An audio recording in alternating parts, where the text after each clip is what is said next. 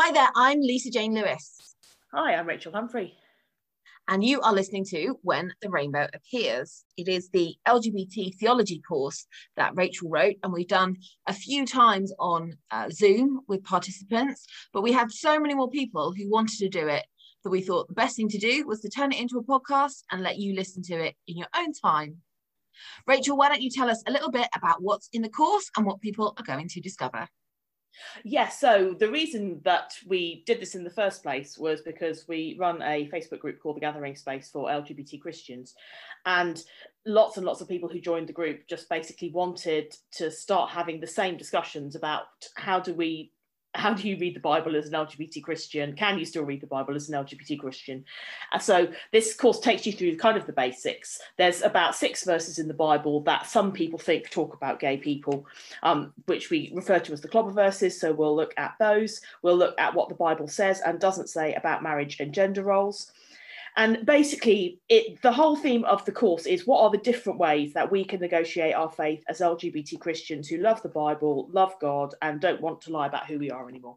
Let's talk about the name of the series and of this podcast, When the Rainbow Appears. And we brainstormed on this for a long time, didn't we? This is where this is where we've landed. So um, where did we get that idea from? I mean, I know, but you tell. Well, obviously, the original um, reference to the rainbow in Scripture is at the, the, end of the story of Noah, where you know God puts the rainbow in the sky and promises He's never going to flood the world, the world again. And it's always been a symbol for Christians of God's promises being true. And I think that's really important because there's so many people who will say to you that if you're gay or if you're transgender or if you're bisexual, that the promises of God aren't for you.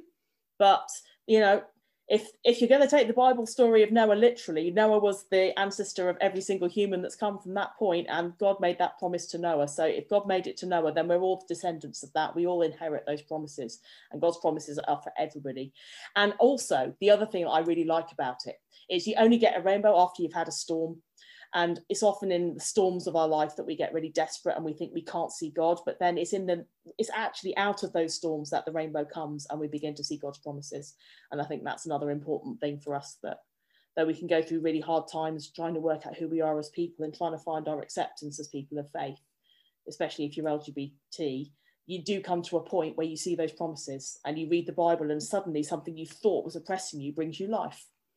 And, and that, it's the gateway to your freedom and that phrase when the rainbow appears is actually a, a, a quote from the, the, scripture from that story of noah isn't it? Absolutely. Excellent. Who would you say is going to get the most benefit from this course well, it was targeted at LGBT Christians coming from an evangelical background. So you'll find some of the ways that we talk about the Bible and interpret the Bible are specifically niche evangelical, which may be annoying if you're not from that background, but that was the target audience. However, if you're an LGBT person of faith or an evangelical person who's not LGBT, or you just have a vague interest in LGBT and faith stuff in general, you may still find it interesting and or amusing. You can contact us if you've got any further questions, observations, things that you want to uh, put out there. We've got a Twitter. Uh, you can find us at Rainbow Pod UK, and we've got an email, which is when the rainbow appears at gmail.com.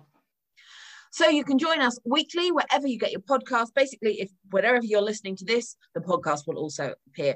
And we look forward to interacting with you on social media and email as we go through the course.